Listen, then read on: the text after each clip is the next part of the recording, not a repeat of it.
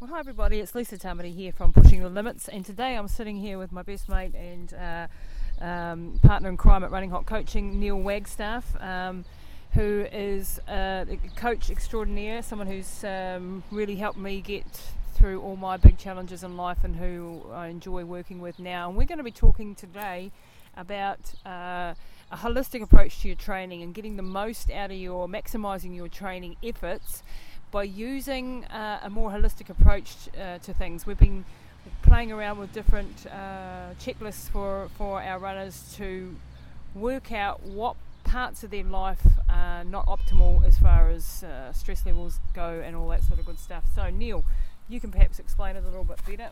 Um, welcome to the show, Neil. Thanks, Lisa. It's a nice introduction. Thank you. so, so guys, what we're what we we've been looking at doing, we've got a number a number of athletes who've who've been been struggling a little bit with, with where they're at, how they're feeling.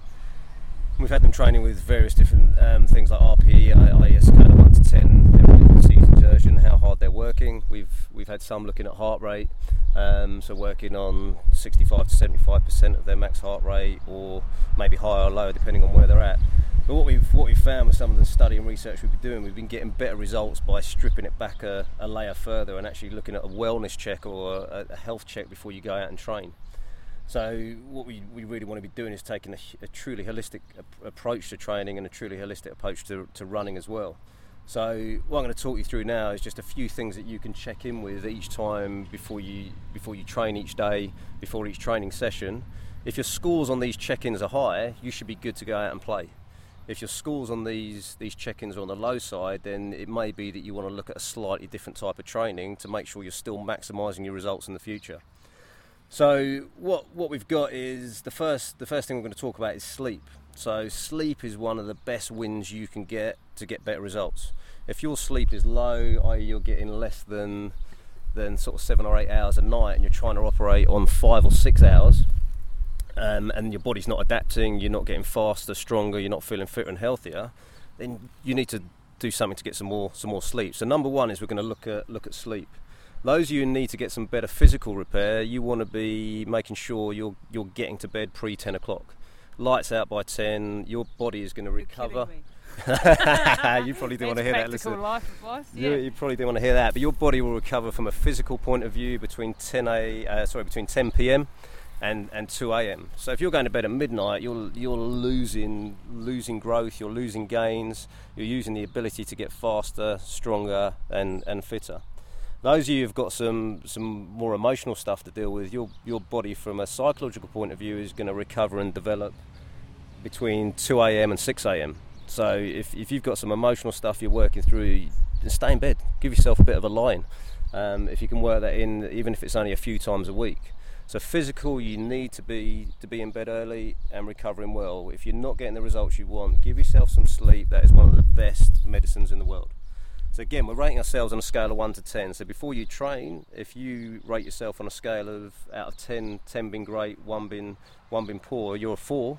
Question whether you should be doing a hard session because if you do, you, you might not quite get the, the output you're looking for.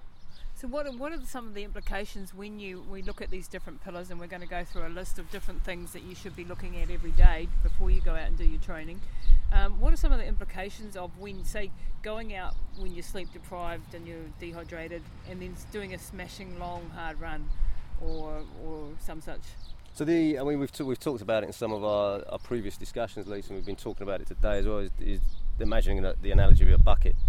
So if if you you've got a lot of things going on in your bucket, family commitments, life commitments, work commitments, training commitments, and then you throw lack of sleep in there on top of it, then the, the implications are that you'll be breaking down your body, which you you want to do in the in the training. You want to cause some sort of trauma, so you get some growth and development, but you're not going to have the recovery time to allow your body to grow and repair, which is the point that you you become better, you become stronger, you become fitter. So you're going to miss that part. So you're going to be actually doing, you know, more damage to yourself than good sometimes by going out when you're not optimally prepared for that training session. Cor- correct. Yeah. All right, correct. so let's look at some of the other pillars uh, that you need to look at, or some of the other areas of your life that, that need to be uh, under control. So number number two on the on the check-in sheet we we're going to be using with, with the team is is nutrition. And there's a lot of information out there on nutrition. Probably the, the simplest and the easiest way to look at it for, for this example is making sure that you've eaten well in the past couple of days. So again, on a scale of one to ten, and one being you haven't eaten well, and and ten being that you've you've eaten exactly as you should. One of the best ways to do this is just make sure that you're eating right for your macronutrient profile. So some of you are going to be um, operate better as, as a protein type. Some of you operate better as a carb type. Some of you are going to be are going to be mixed. Where's a resource and people can find out this macronutrient profiling is a new way of looking uh, at what type of body type or genetic type you have to understand what type of foods work best in your body. So this is a, a system that's um, sort of very popular at the moment. Give us an example where we can find a resource like that. So a resource like that, um, Ben Warren and his team at BePure have got some great information. So they've got some some real real cool stuff, and if you just have a good look through Ben's um, Ben's blogs and just just search macronutrient um, profile eating for your your type, you'll get some some great great results there. Yeah, it's, so it's bepure.co.nz for anyone who's interested in that. And yeah, Ben, I mean, a lot of what we've learned has, has come from from talking to Ben, trial and error, and, and that's the other thing I want to emphasise as well with the nutrition. It is about trial and error. So once you you you find where you're at, you then want to fine tune, and you're fine tuning to maximise your energy levels. So if you get it right as you fine tune and work out which foods work best for you, you'll then be in a position that you'll you'll be eating well each day the more consistently you're eating well and for your type, the more your energy is going to go and the more results you'll get. Yep. Okay, so nutrition number two, hydration. One of the biggest things at, um, at a gym in, in Hawke's Bay and Havelock North that we see is that one of the biggest wins we get is getting people to drink drink enough water. I'd say probably 80, probably close to 90% of the people that come in that we talk to aren't drinking enough water. And what we mean by that is drinking enough water. So ideally, it should be filtered in some way um, depending on where they're at, especially from a runner's perspective, look at getting electrolytes in it. At a minimum, get a pinch of good good quality organic sea salt in it. So we're making sure the minerals, um, electrolytes are there as they should be. But what is the implications of say like when you don't have electrolytes and you're drinking just you're, you're, drinking plenty of water but you're peeing it out? Yeah, you'd be you'd be spending a lot of time in the bathroom. So the way we usually do it is get people to increase their water first if they find that they're um, spending more time in the bathroom, we then get them to add the electrolytes after that, which then means their body will start to, to utilise it, hold on to it, and, and use it to, to fuel them. So if you find that for any reason you could have been away on holiday, you could have been away at a work conference, and you realise when you're rating yourself on a scale of 1 to 10 that your hydration for the past couple of days has, has got a low score, then bear in mind that if you've got a a series of hill repeats to do, and you're expecting um, expecting good results from it, if you're dehydrated, your body ain't going to function anywhere near as well as it did when when you uh, when you obviously when you're well hydrated yeah, um, and, and sort good of, electrolytes. We sort of hear all that for you know race day, but it's actually in training day too. You know, and, and, dehydration is something that can be quite chronically dehydrated, eh? And this is where the electrolyte balance on a daily basis comes into it, getting that optimum amount of, of your your minerals in so that you can actually keep the water in there. Yeah, exactly, Lisa. It's, it's, it's, yeah, it's bang on, exactly that. And what we're learning, um, and have been learning for the past few years, I was I was very guilty of looking after my hydration and electrolytes on event day or my long runs. Wasn't as worried during the week and in my shorter runs, and I'd find at some point I was hitting the wall and developing a lot of symptoms of dehydration because I was just going into an event or race with an empty tank and never never catching up properly. So look after the little things day by day, and then you'll be you'll be a whole lot more effective when you wanna when you wanna perform. Yeah, so this is all about optimizing your your training. You put in all the hard work of training in, but if all these other factors and, and sectors of your life are a mess or not optimal, then you're not going to get an optimal output either.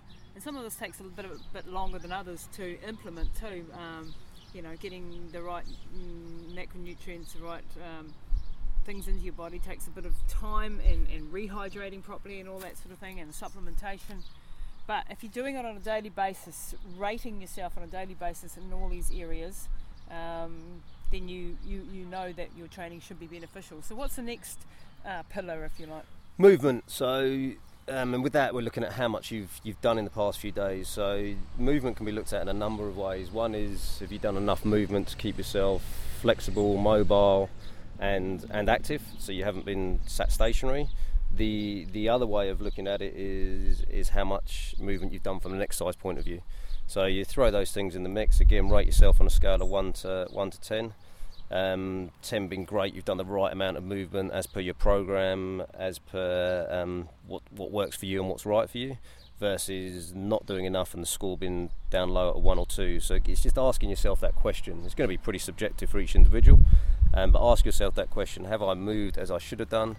If you've missed the past five days of activity, then the, event, the session you're about to go into could be challenging. Likewise, if you've thrown in an extra three or four sessions in addition to what was on your program, you may find that the, the results you're going to get in the session ahead aren't, aren't quite right. So this is where judging too much or too little is, is a part of the, the equation Yeah. there. Part of the part of the equation. Apologise for the truck noises. It's a nice spot we're relaxing in, though, isn't yeah, it? we're in a nice spot.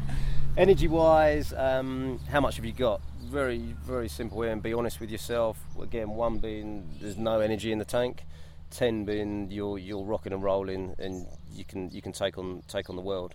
If you've got the other things that we've previously been talking about right, your energy level should be at a good level.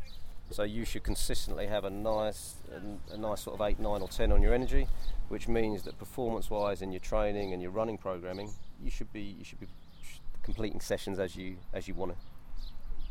Yep. Okay. Yep, so that's your energy. So so far, sorry, just to recap, we've gone over sleep. I want you to rate from one to ten every day before your training session. Your sleep, your nutrition, your hydration, your movement, and your energy. And the next one is Is your is your body? So checking in with your body. How does it feel? Any aches, pains, or niggles? Our bodies are real, real good at telling us telling us how they feel. They send us messages. They send us messages when they're they're feeling great. They also send us messages when they're feeling tight, they're feeling restricted, and um, there's any sort of discomfort. So ask yourself how the ankles feeling, how the knees feeling, how the hips feeling, shoulders, neck, all the soft tissue. Feeling good, great. Give yourself a ten. Feeling like you've had a twinge in your Achilles for the past past three weeks. Start to do something about it and, and really uh, assess what you're going to do training wise in the days ahead.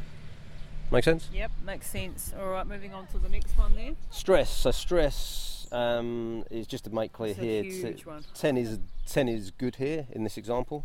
So if your if your your stress is i.e. low, then you're going to score it a ten because you're feeling great and ready to play. Yep. If it's high, you're going to score it score it a one. So just to make make clear there. Uh, again, it's it's a This huge your one. emotional stress and physical stress. Yeah, it's just it's just how you how your body's feeling, how you're feeling from an anxiety point of view, how you're feeling with, with how much you've you've got in the day, how in control you're feeling, and again coming back to the bucket analogy, how much is in the in the bucket. You'll rate yourself there. You'll then total up all of these scores, and this is where it becomes real valuable, especially when you've got a couple of weeks of data. Is you can you'll get a total score, which you obviously want to be up up at the um, the higher end and you'll get a and or get a lower score. You will also start to see some patterns with we've seen a, a, a lot of people that sleep's a big one, so people not getting enough sleep, that's a low one, and hydration as well. Again, another one that we're seeing is, is, is low in quite a lot of people. So you'll see patterns. Some of you may find find at home that it's your body with niggles and pains that is always low, or it's your stress levels or movement. But start to identify where what you're looking for is real low hanging fruit. So if you can make some changes hydration wise, start putting a plan in place to, to drink some more water each day. If you can get on the foam roller a little bit more regularly, book a regular massage, something that will address the niggles, then do it. So long term, your training results will be maximised. You'll get better results, and you'll be a lot more comfortable in what you're doing activity wise. Because what we've seen with a lot of athletes um, over the you know past years is that you can give two different people the same program and with the same goal and who started out at a similar place and they can reach completely different areas. And it's not dependent on their training; it's dependent more on these other sectors of life that come into the equation that we tend to neglect. We sort of think, well, we have to do this many kilometres this week and this many strength training sessions or whatever, but forget that you know life's going on around it, and not many of us have the benefits of being professional athletes where we do nothing else but train. Yeah. Wouldn't that be nice? That would be nice. Yeah. Um, I think body part just just good takeaway at the end of it, Lisa, is is again looking at the data, assessing the data, but being able to do something with it. If if you find that your scores are low for a little while, then adapt your session. If your session's got a, an interval running session on it on your program, and it says you need to be operating at 80 to 85 percent of your your max effort, and you know that the on your you're, you're checking that you've checked in your body and your scores are low, then don't be shy about switching that out for a, a steadier state run or a, a walk, an interval of walk runs, rather than the real high intensity stuff. Likewise, if you're feeling great, then then go for it. Do what it says on the program. But we're seeing some real good results by people taking control of their program a bit more and seeing where their body's at and completing their program based on their energy score and their their check-in score. So this is really important that people start to listen to their actual bodies and not just listen to the training program because even when it's a personalised training program, we're not in control of your daily life, um, stresses and levels of you know problems that you've got going on. So you have to use a little bit of common sense really and listen to your body and tweak things. So this is part of a new program that that uh, you've been trialing out, Neil. And is this actual checklist can we put that in the show notes? Yeah, yeah, we can get it in the show notes so that it's. Um, we've been using it through the gym. Um, we we had great experience with our, our trip to see Andrew and Dave at the Kaizen Institute of Health um, over in Australia, and they they use it exceptionally well there. And and with us implementing it both in the gym and now through the running business, we're, we're starting to, to see some some amazing results with it as well. It takes a little bit of discipline, but it means that people get into the start line in, in much better condition, much better shape, and really ready to take on their take on their goal rather than getting to the start line feeling broken, sore, and, and overcooked. Right, so we're going to put that link in the show notes. You'll be able to download the little PDF there, stick it on your fridge, and fill it out every day before you go for your training session. Um, any last words that you want to add today, Neil? Um, no, I think that's. That? I think that that's it. Just just do it like anything. There's there's so much there's so much information out there with regards to training, health, fitness, wellness. It's what what we're seeing more and more of with the people we're working with is it's the simple little things done regularly that make a huge difference. Yep. So do the simple little things regularly rather than looking for the the huge big magic bullet. The, big mag- magic bullet. I wish it was out there. It, is, it ain't. It ain't. it's, it's, it's a, really not. It's tweak, tweaking and whittling away and persistence and, and keeping improving.